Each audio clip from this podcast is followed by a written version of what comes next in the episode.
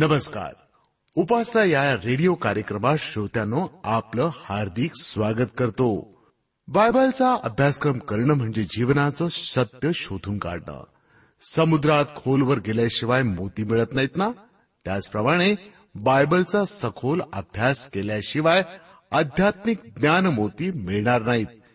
जगातील अनेक गोष्टींचा लोभ मोह लालसा आम्हाला वाटत असते. पण त्या मिळून देखील आमचा उद्धार होणार नाही. उद्धार होण्यासाठी प्रभू येशूची शिकवणच खूप महत्वाची आहे. उपासना कार्यक्रमात सहभागी होऊया या गीतासह. ख्रिस्त नामात हो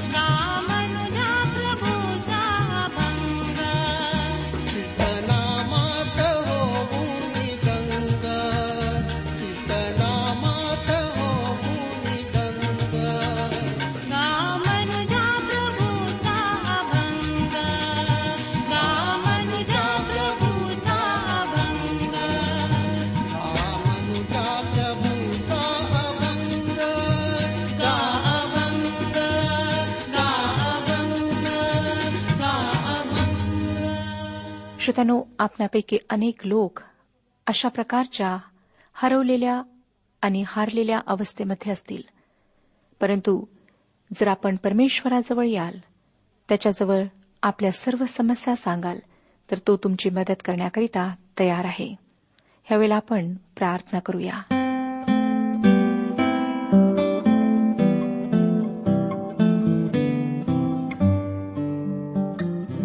जिवंत पवित्र परमेश्वर पित्या तुझ्या सर्व आशीर्वादांबद्दल आम्ही तुझे आभारी आहोत.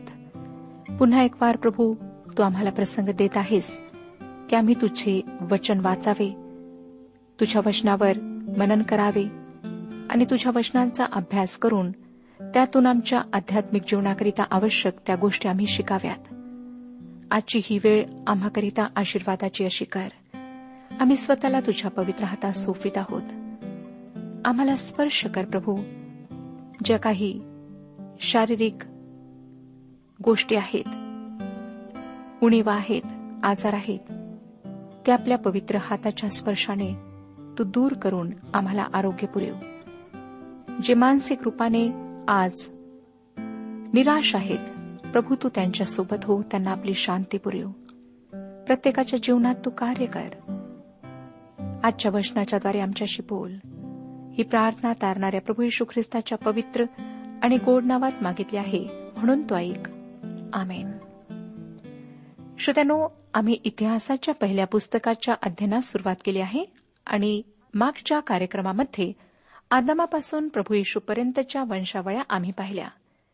त्यातून एकच महत्वाची जी गोष्ट आम्ही पाहिली ती म्हणजे तुम्ही व मी आपण आदामाचे वंशज आहोत. आमच्यासाठी मृत्यू अटळ आहे. आम्ही पापी आहोत व ख्रिस्त येशूच्याद्वारे आमच्यावर परमेश्वर पित्याने दया केली आहे. श्रोत्यानो आता आपण इतिहासाच्या दहाव्या अध्यायाकडे वळत आहोत. या अध्यायाची मध्यवर्ती कल्पना आहे शॉल राजाची कारकीर्द. या ठिकाणी आपण पाहतो की परमेश्वराने शमुवेल एक व दोन राजाचे पुस्तक एक व दोन ह्यामध्ये इतिहासाच्या पुस्तकामध्ये फरक केलेला आहे. शमुलाच्या पुस्तकामध्ये आम्हाला शॉल राजाविषयी पुष्कळ काही वाचायला मिळते. खरे तर त्याचा संपूर्ण इतिहास शमुएलाच्या पुस्तकामध्ये देण्यात आला आहे. आणि इतिहासाच्या पुस्तकामध्ये शौलासाठी केवळ एक अध्याय देण्यात आला आहे. त्यामध्ये आम्हाला त्याच्याविषयी देवाचा दृष्टिकोन पाहायला मिळतो. आणि त्यानंतर इतिहासाचे सर्व उरलेले पुस्तक दाविदाविषयी आहे. आणि दाविदाच्या घराण्याचा इतिहास इतिहासाच्या दुसऱ्या पुस्तकातही चालू राहिलेला दिसतो. या पुस्तकाचा विषय शॉल नसून दावीद आहे. मानवी दृष्टिकोनामध्ये शौलाची अत्यंत महत्वाची जागा होती.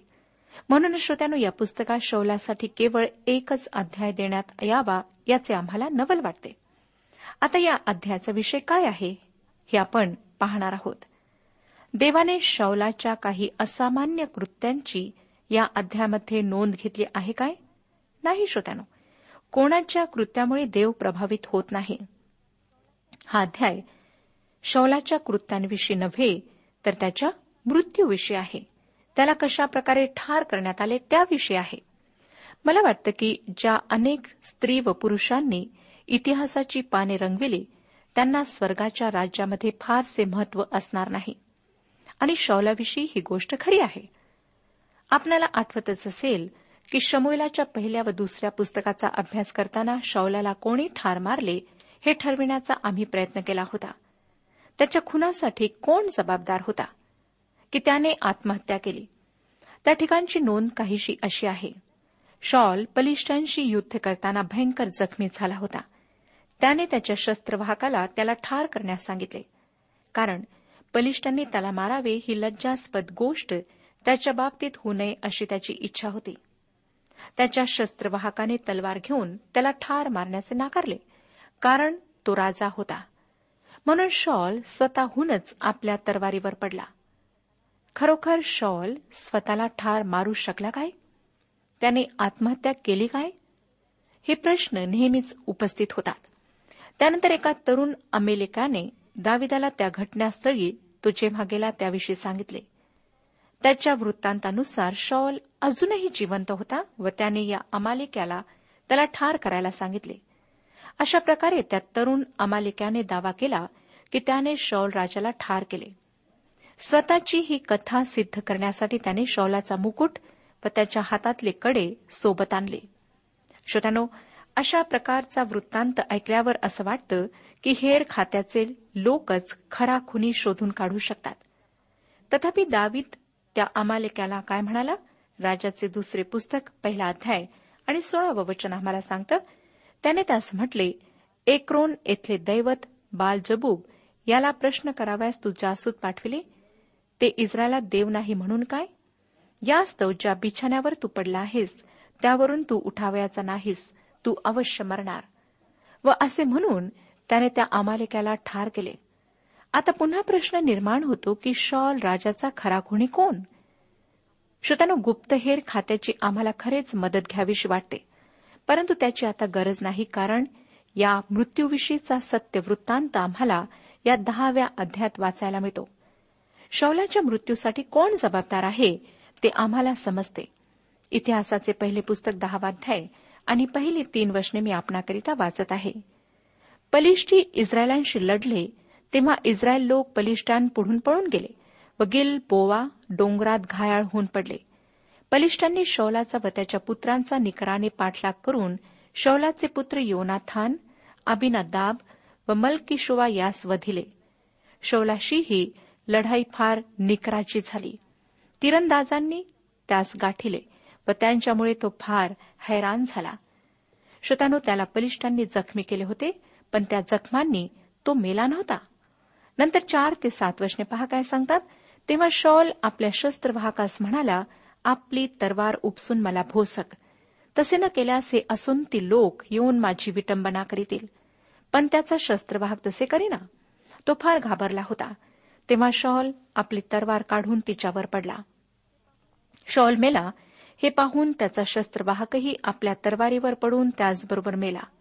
याप्रमाणे शॉल व त्याचबरोबर त्याचे तिघे पुत्र व त्याच्या घरची माणसे मृत्यू पावली. खोऱ्यात असलेल्या सर्व इस्रायल लोकांनी पाहिले की लढभय्ये पळाले आणि शॉल व त्याचे पुत्र मरण पावले. तेव्हा तेही आपापली नगरे सोडून पळाले आणि पलिष्टी लोक त्यात जाऊन राहिले.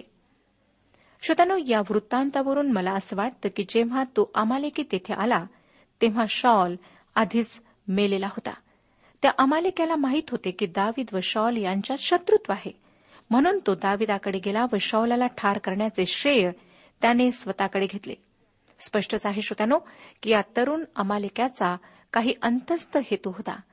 त्याला असे वाटले असेल की अशा प्रकारची बातमी ऐकून दावीद खुश होईल आणि मला उंच पदावर तो नेमेल. त्याला स्वप्नातही वाटले नसेल की दावीद अशा प्रकारे त्याच्याशी वागेल. दाविदाने त्याच्या म्हणजे त्या अमालिक्याच्या कबुलीवरूनच त्याला शिक्षा केली. त्याच्या मुखानेच त्याची शिक्षा ठरवली असे दावीद म्हणाला. या ठिकाणी दाविदाचा एक अत्यंत महत्त्वाचा सद्गुण आम्हाला दिसून येतो. तो हा की त्याच्या स्वतःवर जरी प्राणघातक संकट शौलामुळे आले शौलाने त्याला ठार करण्याचे जरी प्रयत्न केले तरी त्याने शौलावर कधीही आपला हात उचलला नाही. परंतु त्याऐवजी दोनदा त्याला शौलाला ठार करण्याची सुंदर संधी मिळाली होती. तिचाही त्याने फायदा घेतला नाही. याचे कारण असे श्रोतानो की त्याच्या मते शॉल देवाचा अभिषिक्त होता व देवाच्या अभिषिक्तावर हात उचलणे त्याच्याकरिता पाप होते. श्रोतांना दाविदाचा अज्ञाधारकपणा कौतुकास्पद आहे. देवाची आज्ञा अशा प्रकारे मोडण्याचा अप्रत्यक्ष दावा करणाऱ्या अमालेकाला दाविदाने ठार केले. शौलाच्या मृत्यूचे खरे कारण आम्हाला इतिहासाचे पहिले पुस्तक दहावा अध्याय ह्यामध्ये वाचायला मिळते. त्या तरुण अमालेक्याने शौलाला ठार केले नव्हते. तो त्याविषयी खोटे बोलत होता. आठ ते दहा वशने वाचूया. दहावा अध्याय. आठपासून दहा वशने. दुसऱ्या दिवशी बलिष्ठी लोक बदलेल्यास लुटावयास आले तेव्हा शॉल व त्याचे तिघे पुत्र गिलबोवा डोंगरात पडलेले त्यास आढळले. तेव्हा त्यांनी शौलास नागवून त्याचे शिर व चिलखत ही काढून घेतली आणि ती आपल्या देशात सर्वत्र पाठवून आपल्या मूर्तीस व हे वर्तमान कळविले. त्यांनी त्यांची हत्यारे आपल्या देवळात ठेविली व त्याचे शीर दागोनाच्या देवळात टांगिले. श्रोत्यानो बलिष्ठांनी शौलाच्या शरीराची भयंकर विटंबना भयंकर मानहानी केली. त्यांचा देव दागोन याचे मंदिर अष्टोद या ठिकाणी होते. आपणाला आठवतच असेल की जेव्हा बलिष्ठी लोक आंधळ्या शमशोनाची टर उडवत होते तेव्हा त्याने देवाच्या साह्याने दागोन्याच्याच मंदिराचे स्तंभ हलवले होते व मंदिर पाडले होते. आता याच ठिकाणी बलिष्ठांनी शौलाचे शिर व त्याची शस्त्रे आणली होती. अकरा आणि बारा वचने सांगतात बलिष्ठांनी शौलाचे जे काही केले ते सगळे याबेश गिलादाच्या सर्व रहिवाशांनी ऐकले. तेव्हा तेथले सर्व शूरवीर निघाले आणि त्यांनी शौल व त्याचे पुत्र यांची प्रेते याबेश येथे आणली व त्यांच्या अस्थी घेऊन याबेशातील एका वृक्षाखाली पुरिल्या आणि सात दिवस उपास केला. एवढ्याने शौलाची गोष्ट संपत नाही. अजूनही आम्हाला माहीत नाही की शौलाला कोणी मारले. परंतु श्रोतानो या अध्यायाच्या शेवटच्या वचनामध्ये शौलाच्या मृत्यूविषयी कबुली आम्हाला वाचायला मिळते. तेरा आणि चौदा वचने सांगतात शौलाने परमेश्वराचा अपराध केला. परमेश्वराचा शब्द मानिला नाही आणि परमेश्वरास प्रश्न करण्याऐवजी भूतविद्याप्रवीण स्त्रियेचा त्याने सल्ला घेतला. या सर्वांमुळे तो मेला. परमेश्वराने त्यास मारले आणि ईशयाचा पुत्र दावीद यास राज्य बहाल केले. आता आम्हाला समस्त श्रोत्यानो की शौलाला मारणारी खरी व्यक्ती कोण होती? देवाचे वचन सांगते शॉल मेला कारण त्याने यहोवाजवळ परमेश्वराजवळ विचारले नाही. देवाने त्याला मारले. आमच्या आत्म्याचा नाश करणे न करणे आम्हाला जिवंत ठेवणे न ठेवणे परमेश्वराच्याच हाती आहे. योब योबाचे पुस्तक पहिला अध्याय आणि एकविसाव्या वचनात म्हणतो मी मातेच्या उदरातून नग्न आलो आणि तसाच जेथून नग्न आलो तेथे परत जावयाचा आहे. परमेश्वराने दिले आणि परमेश्वराने नेले. धन्य परमेश्वराचे नाम. आमच्या जीवाविषयीची जबाबदारी परमेश्वरच घेतो. श्रोतानो शौलाच्या मृत्यूसाठी आम्ही परमेश्वराला जाब विचारू शकत नाही कारण जीव देणे व घेणे म्हणजे मानवामध्ये श्वास फुंकणे व तो मानवामधून काढून घेणे हे देवाच्या हातात आहे. आणि श्रोतानो आम्ही देवाचे दोष काढू शकत नाही. कारण देव जे उत्तम तेच करतो. त्याच्यामध्ये किंचितही दोष नाही. शौलाचा प्राण त्याने काढून घेतला याला कारण आहे. परंतु या गोष्टीवरून एकच गोष्ट आपण लक्षात घ्यायला पाहिजे ती ही की आपण ना तर कोणाचा प्राण घेऊ शकतो ना तर आपण स्वतःची आत्महत्या करू शकतो. कारण आपला स्वतःचा आपल्या जीवावर काही एक हक्क नाही. तो देवाने आम्हाला काही विशिष्ट हेतूने दिलेला आहे. आमचा प्राण काढून घेणे किंवा आम्हाला जीवन देणे हा केवळ आमच्या निर्माणकर्त्याचा हक्क आहे. त्याने आम्हाला दिलेल्या जीवनाचा हेतू काय आहे ते ओळखणे व तो पूर्ण करणे हे आमचे कर्तव्य आहे. पेत्राचे पहिले पत्र दुसरा अध्याय नववचन सांगतं तुम्ही तर निवडलेला वंश राजकीय याजकगण पवित्र राष्ट्र देवाचे स्वतःचे लोक असे आहा. ह्यासाठी की ज्याने तुम्हास अंधकारातून काढून आपल्या अद्भुत प्रकाशात पाचारण केले त्याचे गुण तुम्ही प्रसिद्ध करावे. श्रोत्यानो आमच्या जीवनाविषयी देवाचा हा स्पष्ट हेतू आहे. त्याचे गौरव करण्याकरिता त्याचे सद्गुण प्रकाशित करण्याकरिता त्याने हे जीवन आम्हाला दिलेले आहे. प्रभू यशू ख्रिस्ताने म्हटले देवाने आम्हाला जीवन दिले आहे व ते विपुल असे जीवन दिले आहे. खून करणे ही आज्ञाभंगाची कृती आहे. आत्महत्या करणे ही देवापासून त्याचा हक्क हिरावून घेण्याची उद्धट कृती आहे. जीव देणे व घेणे हे देवाच्या हाती आहे.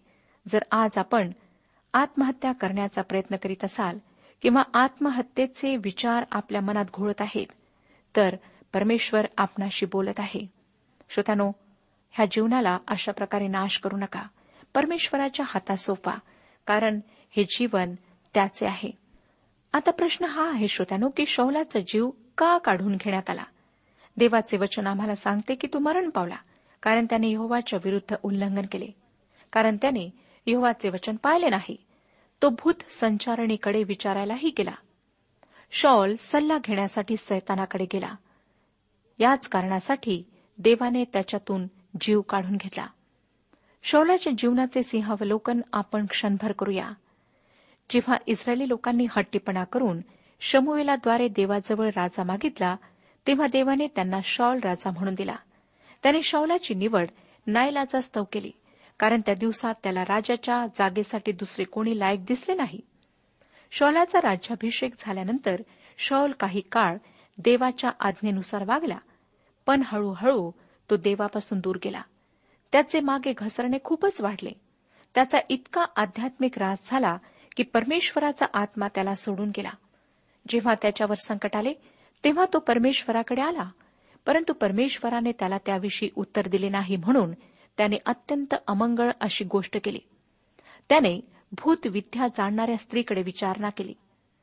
या सर्व काळामध्ये शौलाने केलेले आज्ञाभंगाचे पाप अधिक तीव्र व घृणास्पद बनले. त्याने दाविदाप्रमाणे पश्चाताप केला नाही. आपल्या पापांपासून तो पूर्णपणे माघारी फिरला नाही. म्हणूनच देवाने त्याचा जीव काढून घेतला. श्रोत्यानो नवीन करारामध्ये प्रेषितांच्या कृत्यात आम्ही हनन्या आणि सपिरा ह्यांची गोष्ट वाचतो. त्यांनी देवाच्या पवित्र आत्म्याला फसविण्याचा प्रयत्न केला आणि ताबडतोब देवाने त्यांच्यातील प्राण काढून घेतला. काही लोक त्यांच्या या मृत्यूचा दोष पेत्राला देतात. मला वाटतं श्रोत्यानं खुद्द पेत्रालाही त्या दोघांच्या अशा मृत्यूमुळे आश्चर्याचा धक्का बसला असावा. परंतु त्यांच्या मृत्यूसाठी परमेश्वर स्वतः जबाबदार होता. शॉल आपल्या पापांमुळे मरण पावला. कित्येकदा श्रोत्यानो परमेश्वर अशा प्रकारे मानवातून जीव काढून घेतो. दुष्कर्म करणारे पदोपदी सूचना मिळूनही देवाच्या आज्ञांचे उल्लंघन करणारे याविषयी स्तोत्रसंहिता सदोतीस अध्याय आणि पहिल्या वचनात म्हणतो दुष्कर्म्यांवर जळफळू नको. अधर्म करणाऱ्यांचा हेवा करू नको. वाईट करणाऱ्यांची आठवण सुद्धा पृथ्वीवर राहू नये म्हणून परमेश्वर त्यांना विनमुख होतो. तसेच स्तोत्रसहिता चौतीस आणि सोळावं वचन सांगतं धार्मिकांचा आयुक्रम परमेश्वराला अवगत असतो पण दुर्जनांचा आयुक्रम नष्ट होतो. श्रोत्यानो कुमार वयापासून दाविदाने त्याच्या निर्माणकर्त्या देवावर प्रीती केली. त्याच्या आज्ञेला अनुसरून वागण्याचा आटोकाट प्रयत्न केला. जेव्हा त्याच्याकडून पाप झाले तेव्हा तो पश्चतापूर्वक अंतकरणाने परमेश्वराजवळ आला. म्हणूनच देवाचा आशीर्वाद त्याला प्राप्त झाला. परंतु परमेश्वराने शौलाचा जीव काढून घेतला. श्रोत्यानो आज स्वतःचे परीक्षण करा. काय आपण शावलासारखे जीवन व्यतीत करीत आहात? एके समयी आपला आणि परमेश्वराचा चांगला संबंध होता. आपण परमेश्वराच्या संगतीमध्ये जीवन व्यतीत करीत होता. परंतु आज आपण देवापासून दूर गेले आहात. आपण अशा गोष्टींचा फायदा घेत आहात किंवा अशा गोष्टींचा उपयोग करीत आहात ज्या परमेश्वराला न आवडणाऱ्या आहेत तर पश्चाताप करा. दाविदाप्रमाणे परमेश्वराजवळ परत या देवाच्या नावाने सर्व प्रकारचे घाणेरडे उद्योग करणाऱ्यांना दुष्कर्म करणाऱ्यांना परमेश्वर अशा प्रकारे भयंकर शासन करतो. तो अशा माणसांना जगातून दूर करतो. अशा लोकांना स्वतःच्या सेवेतून तो दूर करतो. त्याची सेवा त्याचे पद तो काढून घेतो. श्रोताना देव माणसांचा कारभार चालवतो. परमेश्वर आपल्या सिंहासनावर आरूढ आहे. तो अजूनही संपूर्ण विश्वाचा कारभार चालवित आहे. आज स्वतःच्या जीवनाचे परीक्षण करा. ही वेळ आहे की परमेश्वर आपणाला म्हणत आहे की आपल्या पापी जीवनासाठी पश्चाताप करा. आता आपण अकराव्या अध्यायाकडे वळूया. दाविदाची कारकीर्द ही या अध्यायाची मध्यवर्ती कल्पना आहे. या अध्यायापासून इतिहासाच्या पुस्तकातील तिसऱ्या मोठ्या विभागाला सुरुवात होते. पहिल्या नऊ अध्यायांमध्ये वंशावळ्यांची नोंद आम्ही अभ्यासली. दुसऱ्या विभागात केवळ एक अध्याय आहे तो शौलाच्या कारकिर्दीविषयी आहे. देवाच्या दृष्टिकोनातून शौलाने कोणतीही महत्वाची कामगिरी बजावली नाही. त्याच्या काळातल्या लोकांना त्याच्या कार्याविषयी फार विशेष काही वाटले असेल पण देव त्याच्या कार्याने प्रभावित झाला नाही. देव आम्हाला शौलाच्या कर्तृत्वाविषयी काही सांगत नाही तर तो आम्हाला शौलाच्या मृत्यूविषयी व त्याच्या कारणाविषयी सांगतो. आता श्रोत्यानो आपण या पुस्तकाच्या तिसऱ्या विभागाकडे वळूया. या विभागात दावीद राजाच्या कारकिर्दीविषयी माहिती देण्यात आली आहे. प्रथम आपल्याला दाविदाचे सामर्थ्यशाली योद्धे यांच्याविषयी अकरा आणि बारा ह्या अध्यामध्ये माहिती मिळते. त्यानंतर दावीद व कराराचा कोश यांच्याविषयी तेरा ते सोळा यांच्यामध्ये माहिती देण्यात आली आहे. त्यानंतर दावीद व मंदिर यांच्याविषयी आम्हाला सतराव्या अध्यायात वाचायला मिळते. अध्याय अठरा ते वीस आम्हाला दाविदाच्या लढाईंविषयी सांगतात. एकविसावा अध्याय दाविदाच्या शिरगणतीच्या पापाविषयी सांगतो. तर अध्याय बावीस ते एकोणतीस आम्हाला दाविदाच्या मंदिर बांधण्याच्या तयारीविषयी व आयोजनाविषयी माहिती देतात. अशा प्रकारे हे अकरापासून पुढचे अध्याय आम्हाला केवळ दावीद व दाविदाची कारकीर्द यांच्याविषयी माहिती देतात. इतिहासाच्या दुसऱ्या पुस्तकात एक विशेष गोष्ट आम्हाला पाहायला मिळते ती ही की वृत्तांत देणाऱ्याने आपले सर्व लक्ष दावीद दाविदाची वंशावळी त्याचे घराणे यावर केंद्रित केली. उत्तरेकडच्या राज्याकडे पूर्णपणे दुर्लक्ष करण्यात आले आहे. दाविदाच्या घराण्यापासून ते जेव्हा बंड करून विभक्त झाले व उत्तरेकडचे राज्य म्हणून प्रस्थापित झाले त्या राज्याविषयी आम्हाला काही वाचायला मिळत नाही. याचा अर्थ स्पष्ट आहे श्रोत्यानो की दाविदाच्या कुळात तारणारा ख्रिस्त येशू जन्माला येणार होता म्हणून ह्या कुळावर विशेष प्रकारे प्रकाश टाकण्यात आला आहे. संपूर्ण पवित्र शास्त्राची मध्यवर्ती कल्पना आहे प्रभू येशू ख्रिस्त. मानवाने केलेले पाप व ख्रिस्ताद्वारे देवाने मानवासाठी केलेला अप्रतिम त्याग व देवाने मानवाला त्याद्वारे दिलेले पापमुक्ती व सार्वकालिक जीवनाचे दान आजपर्यंत ख्रिस्ताद्वारे आमच्यासाठी व्यक्त झालेल्या देवाच्या असीम कृपेचा अनुभव आपण घेतला नसेल तर आज संधी आहे. तो अनुभव घेण्याची परमेश्वर आपणाला संधी देत आहे.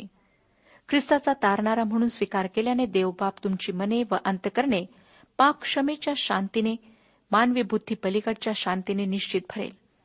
स्तोत्रकर्ता स्तोत्रसहिता चौतीस अध्याय आणि आठव्या वचनात म्हणतो परमेश्वर किती चांगला आहे याचा अनुभव घेऊन पहा. त्याचवर भाव ठेवितो तो पुरुष धन्य. श्रोत्यानो जर आपण परमेश्वराच्या चांगुलपणाचा अनुभव घेतलेला नाही तर आज आपणाजवळ ही वेळ आहे. आपले सर्व विचार सर्व कामे बाजूला सारा. आपले लक्ष परमेश्वराकडे लावा. तो आपणावर प्रीती करतो. त्याची हीच इच्छा आहे की आपण येशू ख्रिस्ताच्याद्वारे जे तारण त्याने उपलब्ध केलेले आहे ते प्राप्त करावे. म्हणून श्रोत्यानो दाविदाप्रमाणे पश्चतापी अंतकरणाने परमेश्वराजवळ या. आपल्या पापांबद्दल क्षमा मागा आणि येशू ख्रिस्ताला तारणारा म्हणून आजच स्वीकार करा. परमेश्वर आपणा सर्वांस आशीर्वाद देऊ. आजच्या उपासना कार्यक्रमात परमेश्वराच्या जिवंत वचनातून मार्गदर्शन आपण ऐकलं. आजच्या या वचनातून आपणास काही आशीर्वाद मिळाला असेल यात काही शंका नाही. सुदैव जीवनविषयक काही शंका असल्यास किंवा काही प्रश्न असल्यास किंवा काही प्रार्थना निवेदन असल्यास पत्राद्वारे आम्हास अवश्य कळवा. आम्हाला अगदी आनंदच होईल. पत्र व्यवहारासाठी आमचा पत्ता लिहून घ्यावा.